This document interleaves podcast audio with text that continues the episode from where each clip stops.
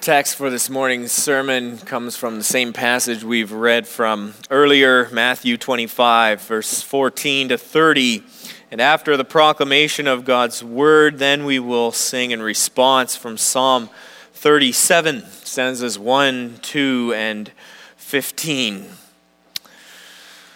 Beloved congregation of our Lord Jesus Christ, in the verses preceding our text, in the first parable in Matthew 25, the parable of the wise and foolish virgins, the lesson taught to us there is that as we wait for the second coming of Jesus Christ, we must be prepared. Prepared by watching while we wait. But there's more to this waiting period than just that. For Christ immediately thereafter told his listeners another parable to teach them that while we are to be watching while we wait, we must also be working while we wait. Therefore, I proclaim God's word to you this morning from our text under this theme, we are to work faithfully with what the Master has entrusted to us. We'll consider first what he has given to us, and secondly, what we are to give to him. First, what he has given to us. Well, the parable in our text is rather straightforward. It involves a master and three servants. He gives to each of those servants a number of talents, goes away for some time before he returns and seeks an accounting from each of them. That's the parable in a nutshell. It's a parable that we're all probably familiar with. Maybe we've heard it many times. And it seems simple enough to understand and apply to our lives. But sometimes when we become familiar with something, we might be in danger of losing an appreciation for it or for some aspects of it, glossing over the, the intricacies of this parable, leading us to flatten out its meaning and minimize the power of the point, if not misunderstand the point that our Lord Jesus is making here. And so, at the outset of this sermon, it's necessary to give a few preliminary clarifying remarks so that we have a correct understanding of this parable. In the first place, while most of our English translations use the word servants, the word actually means slaves. Now, we all can understand why the translators made this choice because of the negative connotations surrounding slavery in our day and age. But we must be careful not to have our minds, uh, to have in our minds the, the idea of racially defined slavery or chattel slavery as it was practiced in early America, involving captivity, oppression, buying and selling into slavery.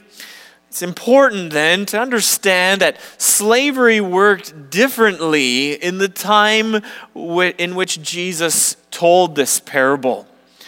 At that time, if the economy were to tank and you lost all, of, all that you had spent your life working for, you had no choice but to sell yourself into slavery. Even at times, slavery was entered into voluntarily as the best solution available.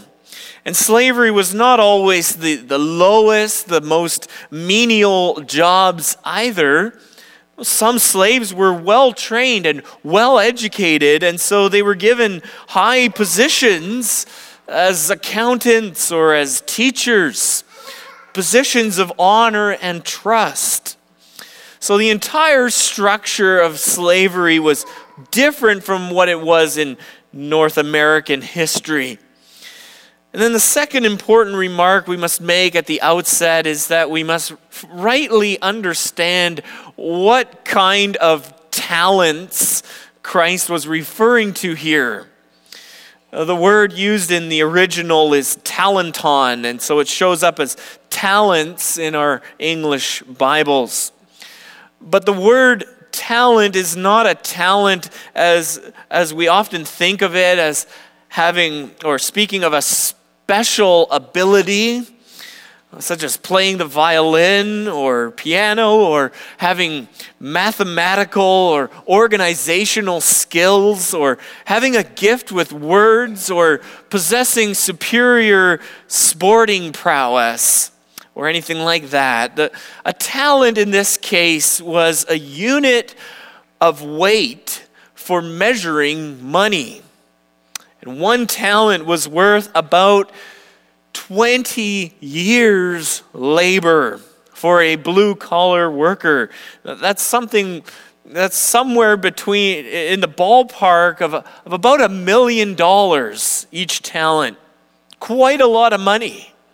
Definitely not chicken feed that we're talking about. So, what the master was distributing were vast amounts of money and requiring his managers that they invest them.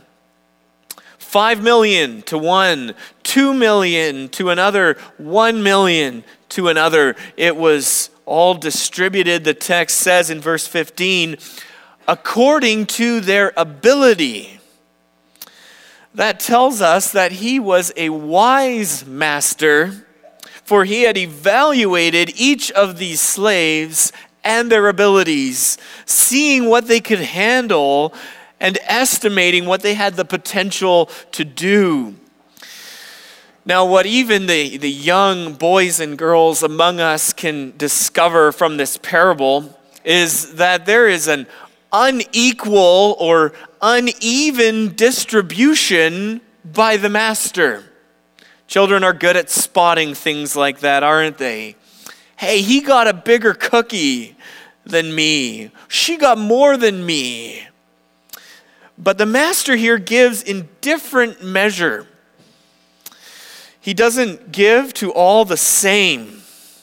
But on top of that, it is important to notice that what he distributes between them are actually his. Over and over again in this parable, we are told that what was entrusted to these slaves was his. Verse 14, the words his property. Verse 25, the third servant says, I hid your talent.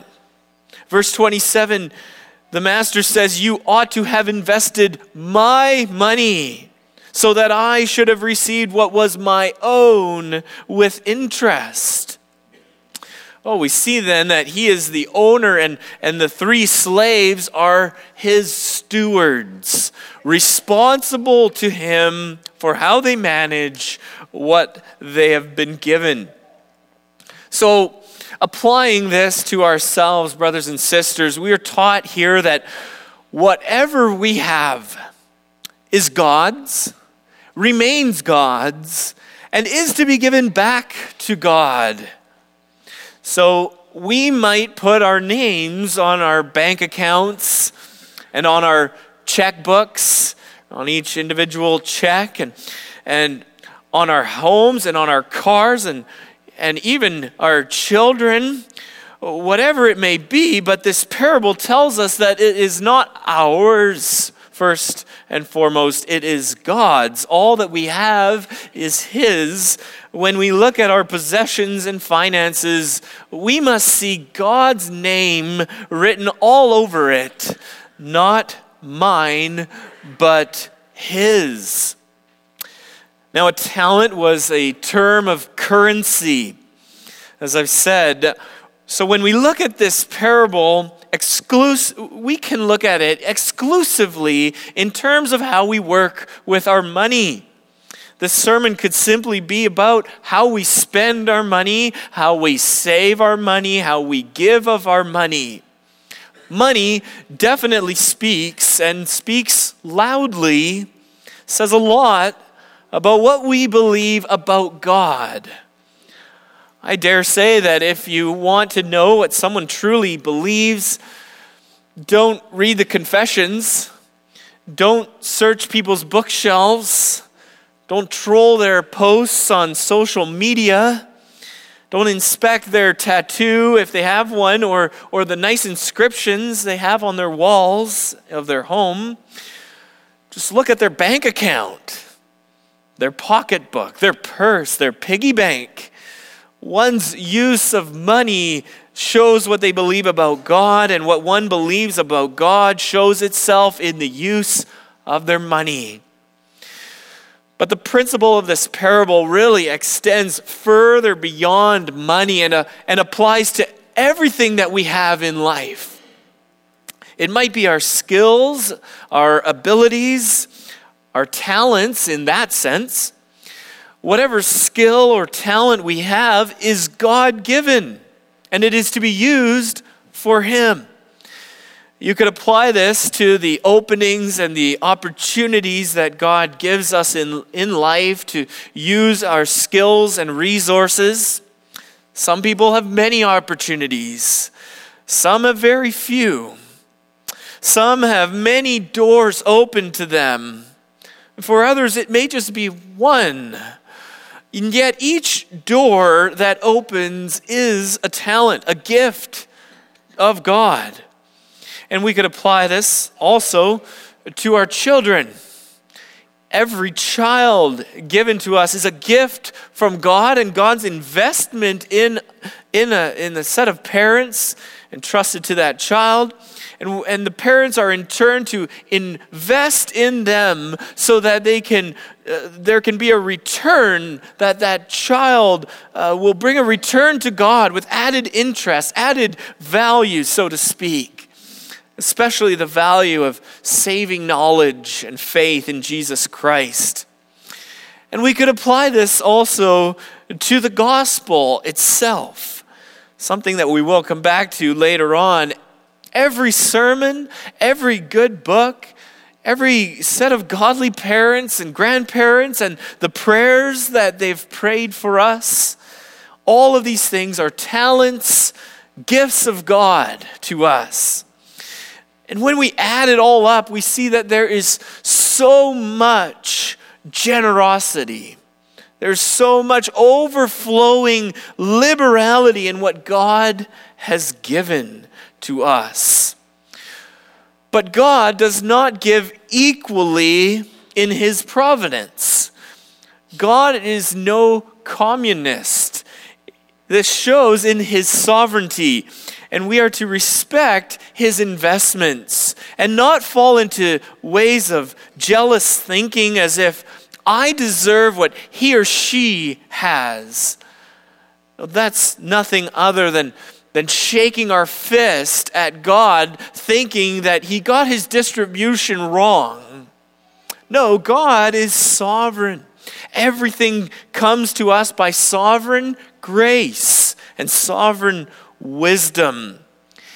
He may not have given you five talents because it may not be safe for you to have five talents because of the dangers of temptation or pride or self sufficiency.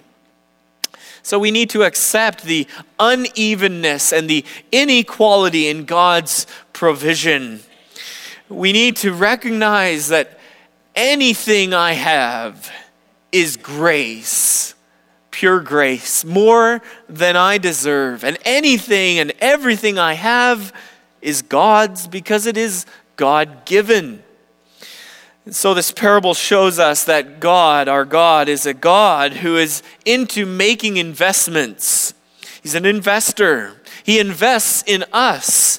He, he invests uh, unevenly among us and yet He invests in every one of us, entrusting something to each of us.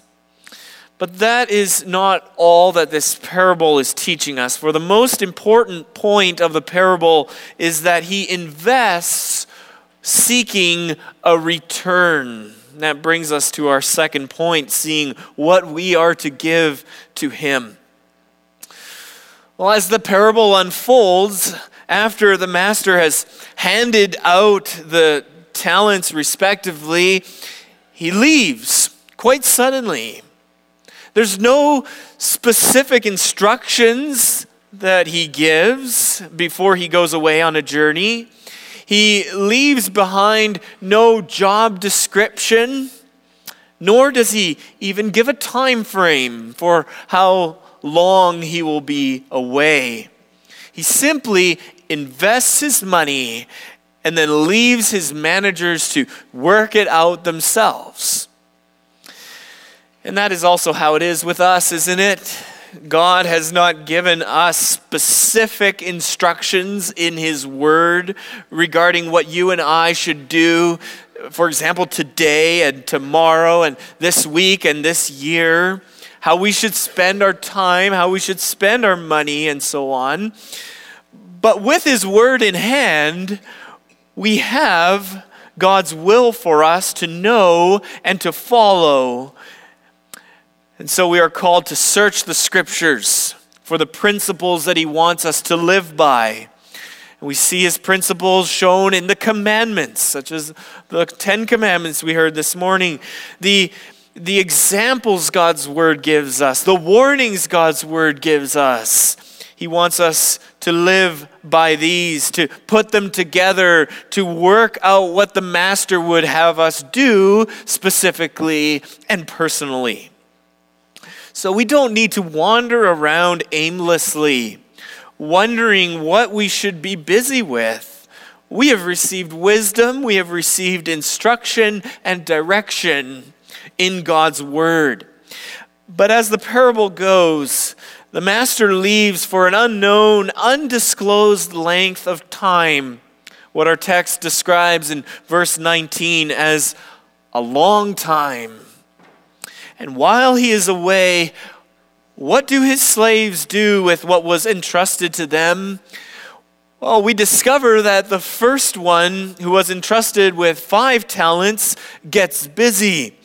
The text says in verse 16, at once Immediately, he engages himself in significant and hard labor. He didn't wait to get started. And the same thing with the $2 million manager. They got busy without hesitation. They didn't wait and say, Well, I don't know how long my master's going to be gone. I'm going to wait for a year and then I'll start working. No, they didn't do that. Rather, they began working and working hard and doing what they believed the master desired. But while they began working immediately, verse 18 tells us that the one who had received the one talent went and dug in the ground and hid his master's money. While the others are working, trading, bargaining, trying to make money for the master, what's he doing? The third slave, it's nothing as far as we know. He's, is he just sitting there? Is he watching TV? Is he going fishing? Is he going golfing? We don't know. But what we do know is that he only wanted to do the bare minimum, enough to get by without receiving criticism. But after his long hiatus, the master came back to look for a return on his investments. And he first seeks an account from the one who has given five talents. And this slave is able to give a good report back to him that he had doubled his money. And the master is pleased with him and says, Well done, good and faithful servant. You have been faithful over a little, I will set you over much.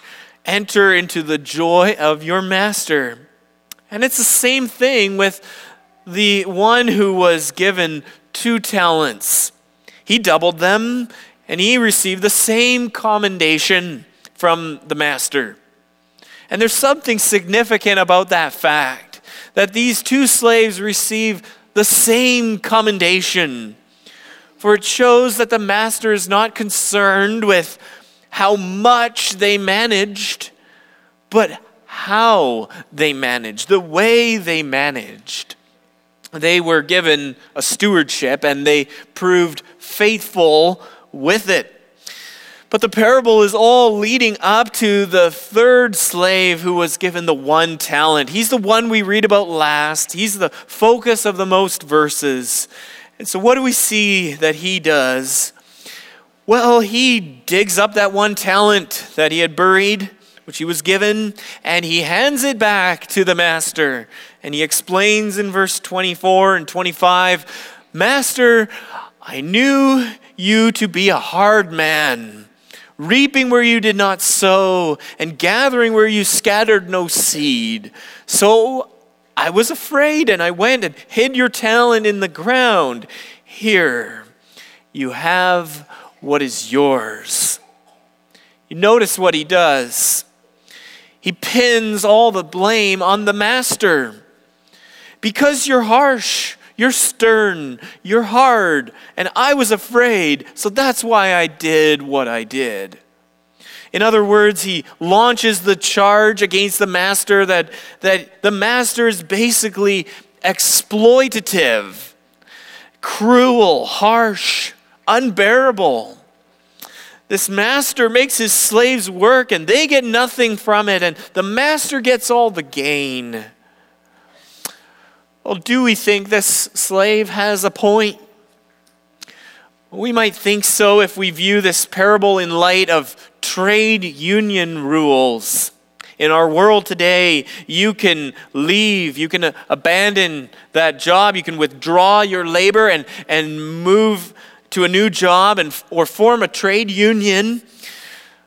But that's where it's important to remember that this is a slave master relationship. The slave owes everything to his master.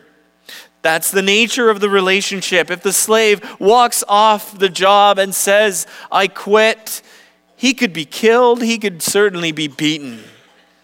The idea here is that of what we read of elsewhere in the scriptures. You are not your own, but we're bought with a price. Therefore, glorify God with your body. We are not our own, but belong to Christ, as we confess in Lord's Day 1 of the Heidelberg Catechism. The only alternative of being a slave to Christ is not freedom, but it is to be a slave to sin. So we are not free to do whatever we want or desire. We are bound to do everything for our master. And that explains why the master responds the way he does. The master says, as it were, with, with a sarcastic tone, Oh, you knew I reap where I have not sown and gather where I scattered no seed. This is not an admission but it's as if he's saying, okay, let me take you at your own word that I'm hard, that I'm exploitative. If you really thought that I was harsh, so harsh, then you would have done something. You would have, you would have shown up with nothing. You would have shown up with something rather than show up empty handed. So this is all just a weak and flimsy excuse. The servant here is, is basically being unmasked here. And there's, there's no indication whatsoever that the master conducted himself with anything less than the highest integrity, displaying the utmost generosity.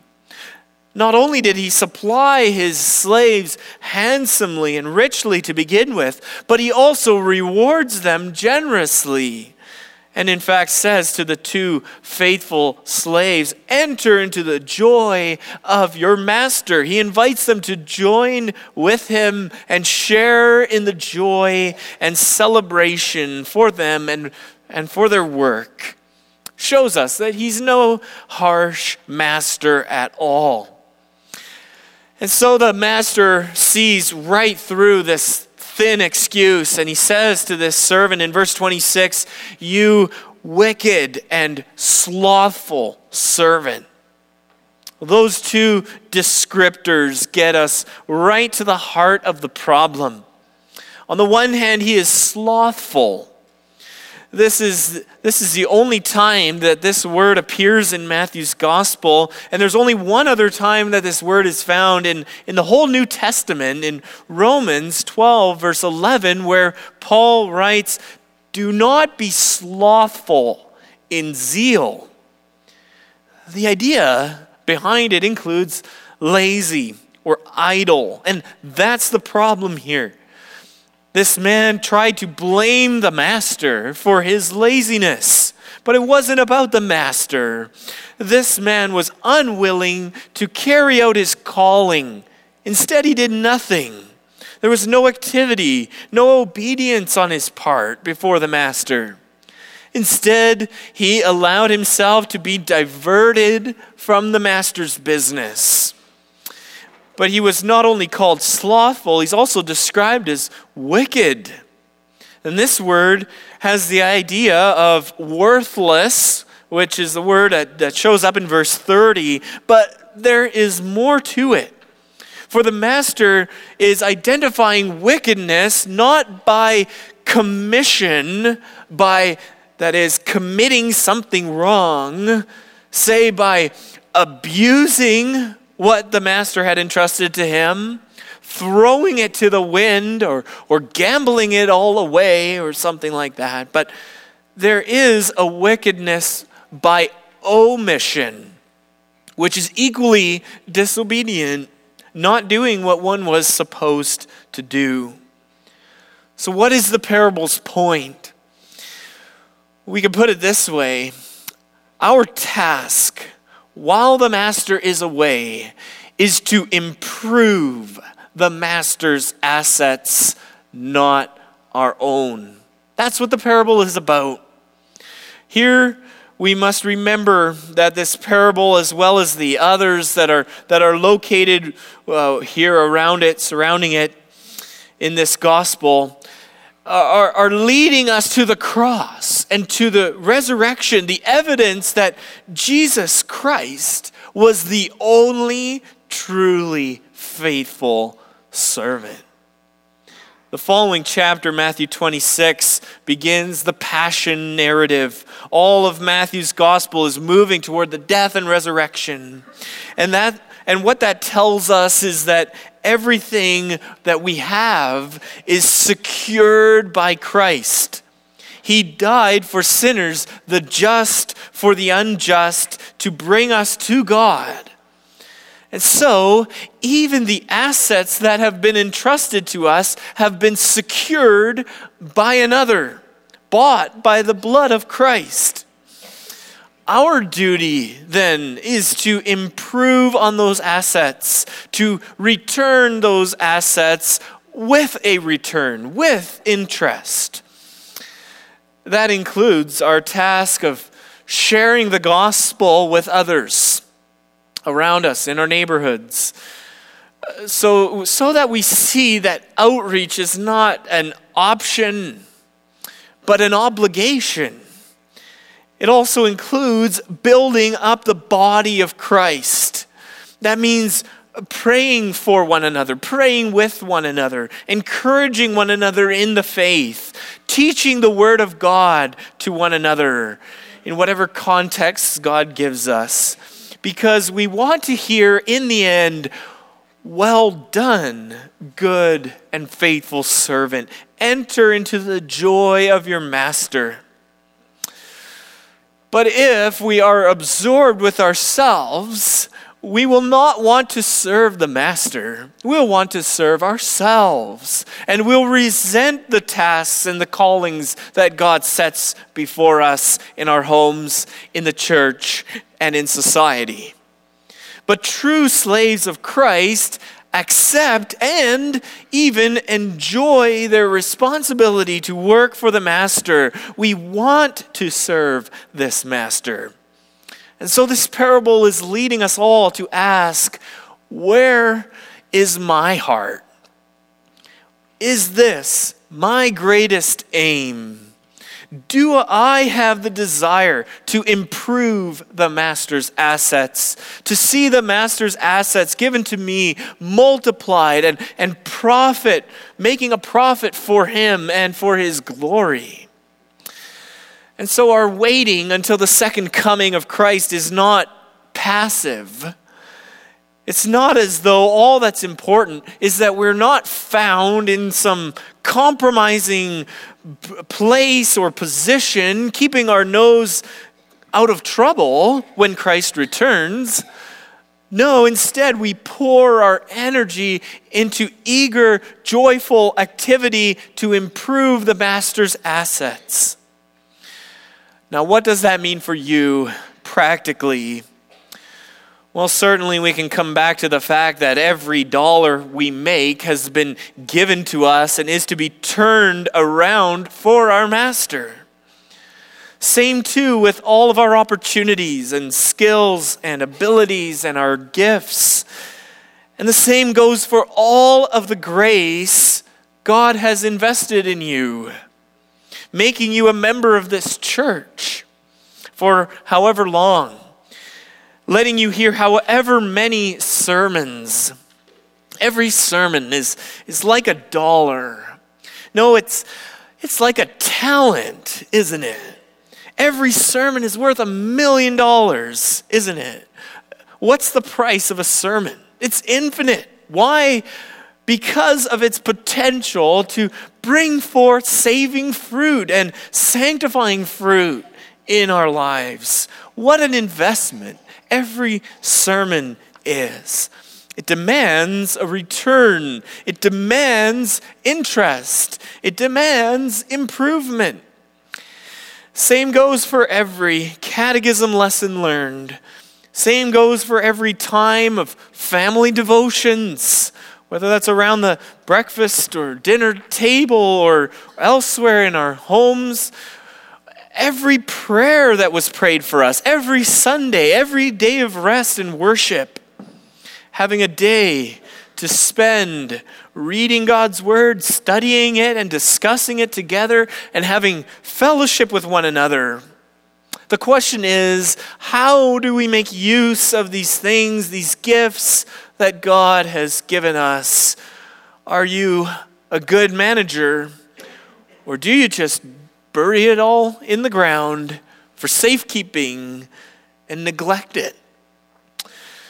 Well, you see, I trust, brothers and sisters, to make this very personal that what is in your gospel account is full and overflowing, especially if you've been a member of the church your whole life.